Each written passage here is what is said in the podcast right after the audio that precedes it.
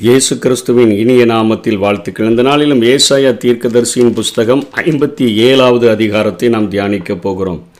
இந்த ஐம்பத்தி ஏழாவது அதிகாரம் ஒன்றாம் சங்கீதத்தைப் போல நீதிமானுடைய வாழ்வை குறித்தும் துன்மார்க்கனுடைய வாழ்வை குறித்தும் நீதிமானினுடைய முடிவை குறித்தும் துன்மார்க்கனுடைய முடிவை குறித்தும் போதிக்கக்கூடியதாக இங்கே ஏசாயா இதை எழுதி வைத்திருக்கிறதை பார்க்கிறோம்.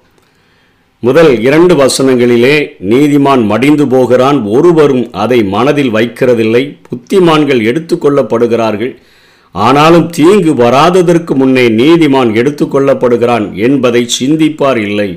நேர்மையாய் நடந்தவர்கள் சமாதானத்துக்குள் பிரவேசித்து தங்கள் படுக்கையில் இலைப்பாறுகிறார்கள் என்று சொல்லி இங்கே ஏசாயா நேர்மையாய் நடக்கிறவர்கள் இன்றைக்கு மறித்து போகிறவர்கள் அவர்கள் நேர்மையாய் நடந்தார்கள் என்று சொன்னால் தேவனுடைய கோபாக்கினையாக இந்த பூமிகளை ஊற்றப்பட போகிற அந்த உபத்திரவ நாட்களுக்கு முன்பாக அவர்கள் சமாதானத்திற்குள்ளாக பிரவேசித்து தங்கள் படுக்கையில் இலைப்பாறுகிறார்கள் என்று ஏசாயா சொல்லுகிறார்.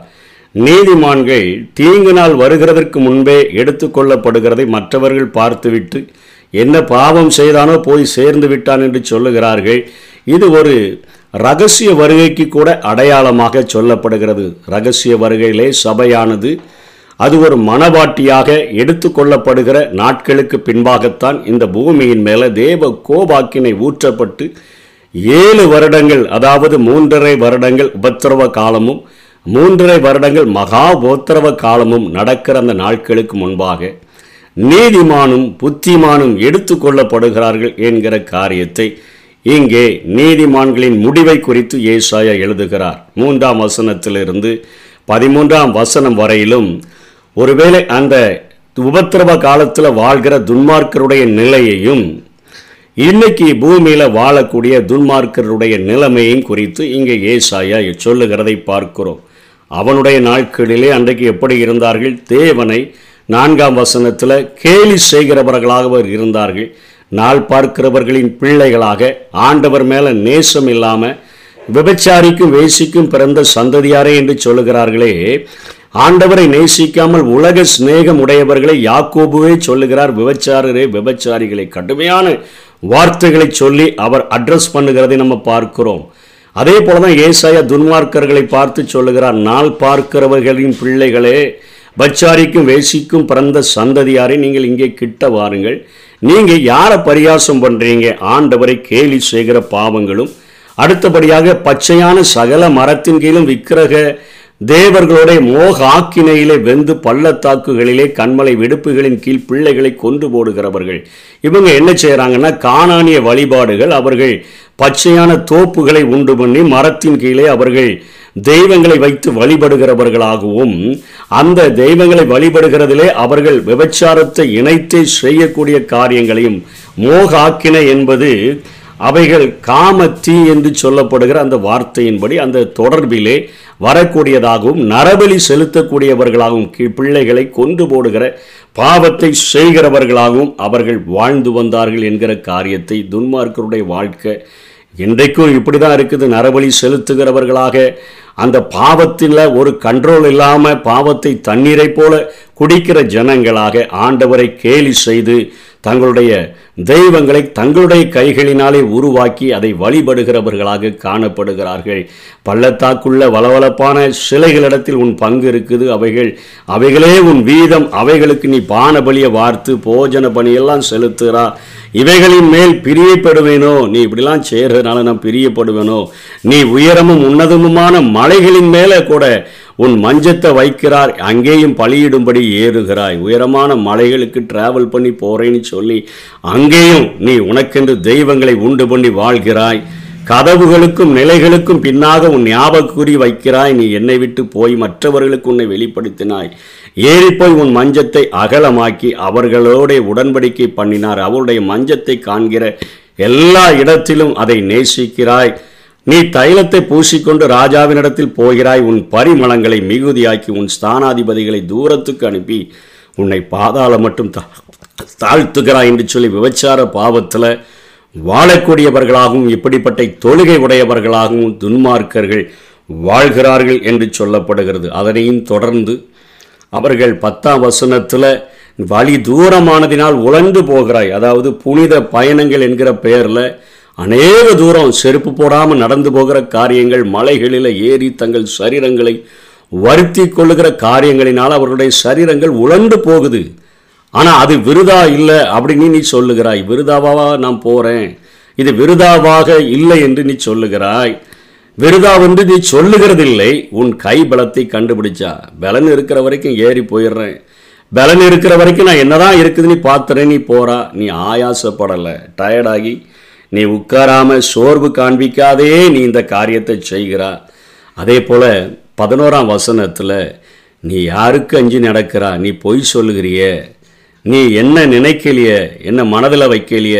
நான் வெகு வெகு காலம் நான் மௌனமாக இருந்ததுனால நீ எனக்கு பயப்படாமல் இருக்கிறான்னு சொல்கிறார் ஆண்டவர் இந்த பூமியில் உண்டாக்கின எந்த ஒரு மனுஷனும் அவர் அவரை தேடலைன்னா கூட பாவத்தோட வாழ விடுகிறதில்லை. ஒன்று அவனை தன் பக்கம் இழுக்க நினைக்கிறார்.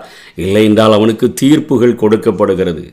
அது சொல்கிறாரு நீ பாவம் செய்கிறதுனால நான் உன்னை தண்டிக்காததுனால நான் வெகு காலம் மௌனமாக இருந்ததுனால நீ எனக்கு பயப்படாமல் இருக்கிறியா?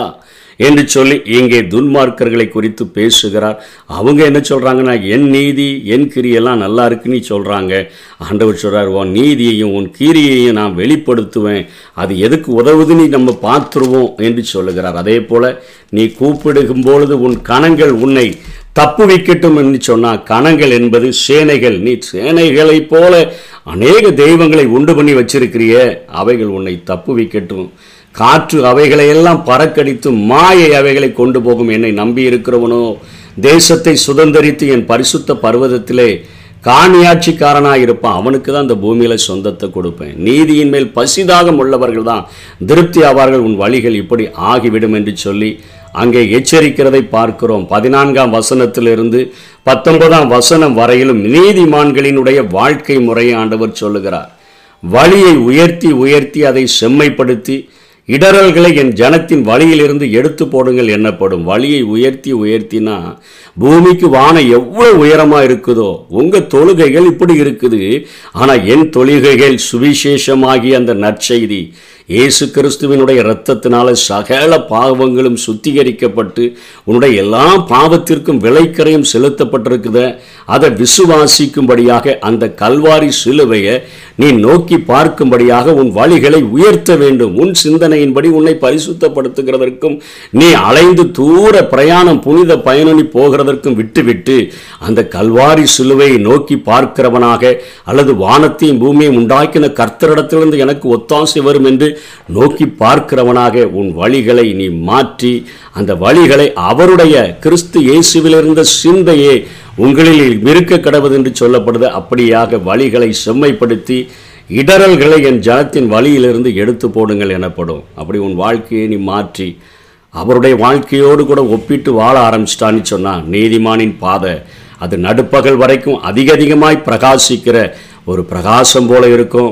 நித்திய வாசி என்றென்றைக்கும் உயிரோடு இருக்கிறவர் பரிசுத்தர் என்கிற நாமம் உள்ளவர் மகத்துவம் உன்னதமுமானவர் உன்னதமான ஒரே தேவன் உன்னதத்திலும் பரிசுத்த ஸ்தலத்திலும் வாசம் பண்ணுகிற நான் உன் கூட வந்து வாசம் பண்ணுவேன். நீ உன்னை தாழ்த்தி பணிந்தவர்களின் ஆவியை உயிர்ப்பிக்கிறதற்கும் நொறுங்கினவர்களின் இருதயத்தை உது உயிர்ப்பிக்கிறதற்கும் நொறுங்குண்டு பணிந்த ஆவி உள்ளவர்களிடத்தில் தாழ்மையாக இருக்கிற நீதிமான்களிடத்தில் நான் வாசம் பண்ணுவேன் என்று சொல்லி ஆண்டவர் நீதிமான்களின் வாழ்க்கை முறையை குறித்து இங்கே ஏசாயாவின் மூலமாக சொல்கிறார் நான் எப்பொழுதும் வழக்காட மாட்டேன் நான் என்றைக்கும் கோபமாக இருக்கிறதில்ல. ஏனென்றால் அவங்க ஆவியும் நான் உண்டு பண்ணின ஆத்மாவும் சோர்ந்து போகுமே. அவங்களுக்குள்ளேயும் கொஞ்சம் பொருளாசம் வந்துச்சு அக்கிரமம் வந்துச்சு. கடும் கோபமாகி அவங்கள அடித்தேன். கொஞ்சம் நான் மறைந்திருந்தேன். மனம்போக்கில் போ மனம் போன போக்கில் நடக்க தான் செஞ்சாங்க. ஆனால் அவர்கள் வழிகளை நான் பார்த்து அவங்க சரியாயிட்டபடினால அவர்கள் வழிகளை உயர்த்தி உயர்த்தி செவ்வைப்படுத்தி தங்கள் வாழ்க்கையை சீராக நேராக எனக்கு நேராக வாழ தங்களை தீர்மானித்து விட்டபடியினால அந்த வழிகளை பார்த்து அவர்களை குணமாக்குவேன் அவர்களை நடத்தி திரும்பவும் அவர்களுக்கும் அவர்களிலே துக்கப்படுகிறவர்களுக்கும் ஆறுதல் அளிப்பேன். தூரமாக இருக்கிறவர்களுக்கும் சமீபமாக இருக்கிறவர்களுக்கும் சமாதானம் சமாதானம் என்று கூறும் உதடுகளின் பலனை சிருஷ்டிக்கிறேன். சும்மா வெறு வெறுமையா சமாதானம் சமாதானம் அல்ல. சமாதானம் சமாதானம்னு கூறுகிற அந்த உதடுகளினால் உண்டாகிற பலன் உண்மையிலேயே சமாதானம். தூரமாக இருக்கிறவங்களுக்கும் சம சமீபமாக இருக்கிறவர்களுக்கும் உண்டாகும். அவர்களை நான் குணமாக்குவேன் என்று சொல்லுகிறார். கடைசியாக துன்மார்க்கனுடைய முடிவை குறித்து அல்லது இறுதி நியாய தீர்ப்பை குறித்து கூட நாம் இதை குறிப்பிடலாம். அதை சொல்லி ஏசாயா முடிக்கிறார். துன்மார்க்கரோ கொந்தளிக்கும் கடலை போல இருக்கிறார்கள். அது அமர்ந்திருக்க கூடாமல் அதன் ஜலங்கள் சேற்றையும் அழுக்கையும் கரையில் ஒதுக்குகிறது. துன்மார்க்கனுடைய வாழ்வினுடைய முடிவானது. அது ஜல அந்த அவருடைய ஒரு கடல் எப்படி அந்த சேற்றையும் அழுக்கையும் கரையில் ஒதுக்குதோ அதே போல தான் அவருடைய ரிசல்ட் எல்லாம் சேரும் அழுக்குமாக இருக்கக்கூடிய சூழ்நிலை. அப்படிப்பட்ட சுதுமார்க்கிற்கு சமாதானம் இல்லை என்று என் தேவன் சொல்லுகிறார். ஏசாய நாற்பத்தெட்டு இருபத்தி ரெண்டுலேயும் அப்படி தான் சொல்கிறார் இந்த உலகத்திலையும் சமாதானம் இருக்க போகிறதில்ல உலகத்தின் முடிவில் அந்த நியாய தீர்ப்புக்கு பின்பாகவும். அவர்கள் அக்கினியும் கந்தகமும் எரிகிற இரண்டாம் மரணமாகிய அந்த கடலிலே தள்ளப்படுவார்கள். சமாதானம் இல்லை என்று சொல்லி துன்மார்க்கனின் முடிவை சொல்லி முடிக்கிறதை பார்க்கிறோம். நமக்கு கொடுக்கப்பட்ட இந்த நாட்களிலே தேவ கோபாக்கினை இந்த பூமியிலே ஊற்றப்படுகிறதற்கு முன்பாக சபை எடுத்துக்கொள்ளப்படுகிற அந்த நாட்களிலே ரகசிய வருகளை எடுத்துக்கொள்ளப்படுகிறவர்களாக நாம் பிரயாசப்படுவோம். அதற்கு முந்தி நம்முடைய மரணம் இருக்கும் என்று சொன்னால் நேர்மையாய் நடக்கிறவர்களாக அவர் தருகிற இலைப்பாறுதலில் சமாதானத்துக்குள்ளே பிரவேசித்து படுக்கையில் இலைப்பார்கிறவர்களாக வாழ்கிறதற்கு நம்மை ஒப்பு கொடுப்போம்.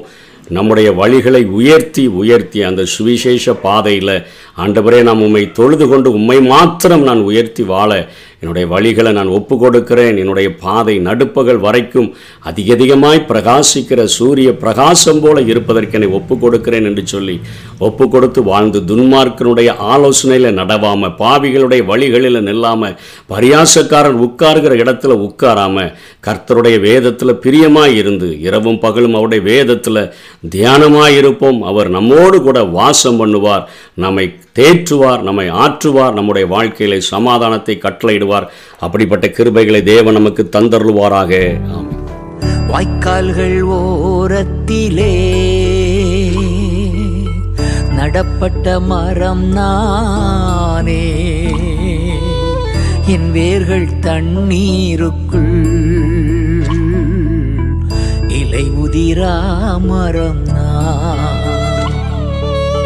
வாய்க்கால்கள் ஓரத்திலே நடப்பட்ட மரம் நானே. என் வேர்கள் தண்ணீருக்குள் இலை உதிரா மரம் நான்